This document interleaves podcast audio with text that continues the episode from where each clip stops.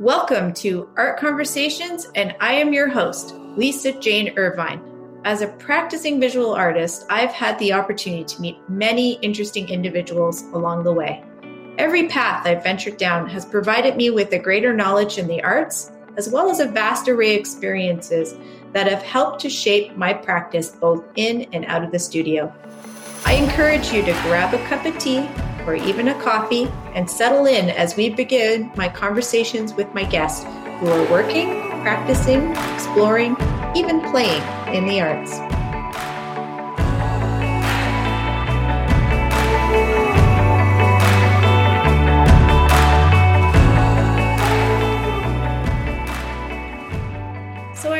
Took a week off to go on a mini vacation. I went off the grid into a small A frame cabin in the woods. And it was the most amazing time. I hadn't realized how much I needed to disconnect and just relax. I explored hiking trails. I disconnected from social media. I spent some time reading and even sketching while taking in the sounds of nature. I got to enjoy a chorus of wolves one night howling and I listen to the birds in the mornings and the trees. These simple sounds that often we don't pay any attention to in the busyness of life. And it got me thinking a little bit about how it's important as an artist to just sit still, to just breathe and refill the creative well.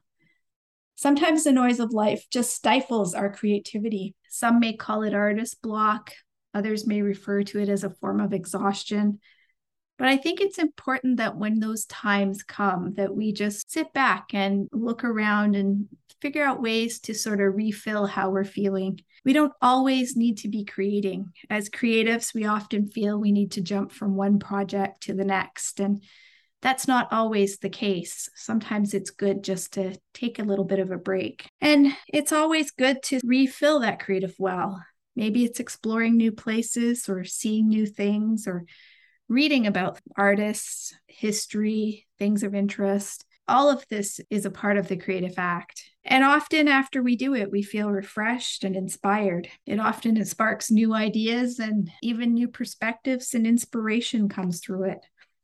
So, as I sat there thinking, I thought, what are some things that I like to do, or some things that I think are great for artists to do to refill their well? And by no means is this list inclusive. I'm sure there's many more.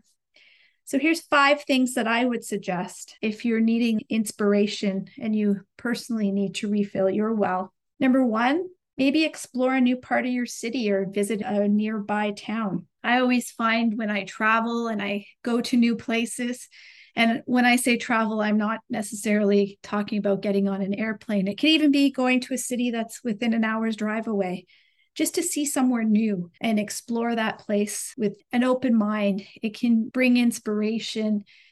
I might see something that inspires a painting, a drawing, gives me an idea for a direction my work can go in. So it's always great to get out and do that.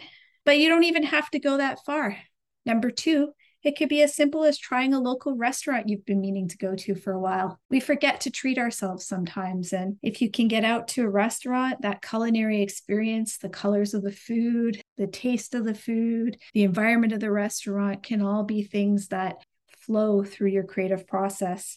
Number three, you could always just go for a walk in nature. I find a walk or a hike can be so refreshing. And it doesn't have to be far, it could be in a local park around your neighborhood. If you want to venture further, check out a conservation area or even head into the country or as many people do here during the summers in Canada, you could if you have the privilege of doing so, go to cottage country and spend some time there. Number 4, visiting a museum, an art gallery, a bookstore, all rich with inspiration, visuals, images, knowledge, insights, things that maybe you haven't thought about. I know going to the Art Gallery of Ontario can be so enlightening. And often I've seen some of the work multiple times, but to go in there with an open mind and thinking about where I am in my own creative process, a work can spark something that maybe previously it didn't. And it's nice to stand there in front of the work and sort of look at how the artist put things together. It could be a color combination, it could be the subject matter. Anything can be inspiration when you take the time to notice it. And number five, this one's a big one disconnect from social media. I know this is always a challenge for me. Sometimes I get tangled in it, especially with doing the podcast, and it's good just to take a break away from it. Sometimes we just need to be bored and sit in our environment and not be stimulated by the ever changing images on social media. Believe me, it'll do wonders for your creative thinking. It'll do wonders for you connecting more with your own artwork. And it doesn't have to be a long break. No one's telling you to put it away forever, but maybe work that into your regular regime a weekend a month. Maybe you take every Sunday, whatever works for you. So now that we've talked a little bit about this idea of refilling the artistic well and how it's good for our well being, maybe you can carve out some time for yourself.